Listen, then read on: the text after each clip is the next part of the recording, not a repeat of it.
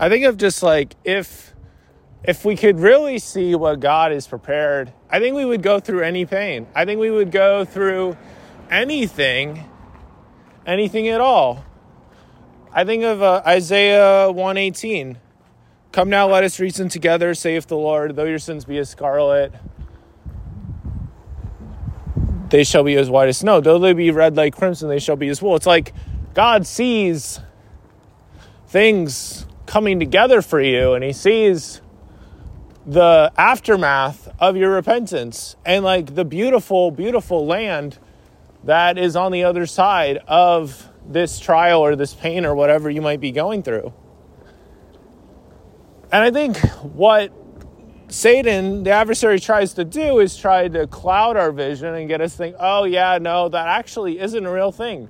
When it is a real thing, it's like if you are on the way to seeing some friend and they live far away, it's like, uh, yeah, your friend's still going to live there.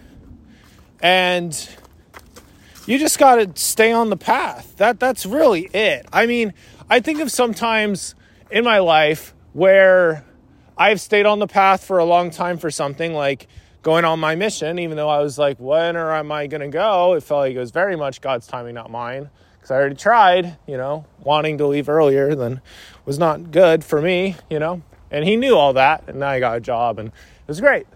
But I think of like where I am right now, and it's the same exact stinking thing. It's just a longer waiting period, which means there's more to be learned, there's more preparation happening.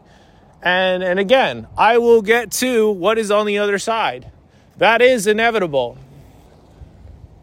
The time will pass by, and so I'm literally just gonna enjoy it and be thankful for it.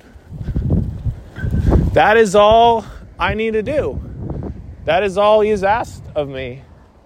Just to spend that time with Him, reason with Him, and be like, yeah, yeah, this is literally all going to change, and it already is changing. And that's that's that. You know, just let Him turn the page. Let Him create the new life. Let Him put all the pieces in the puzzle. Let Him help you completely start over. And that's a beautiful thing.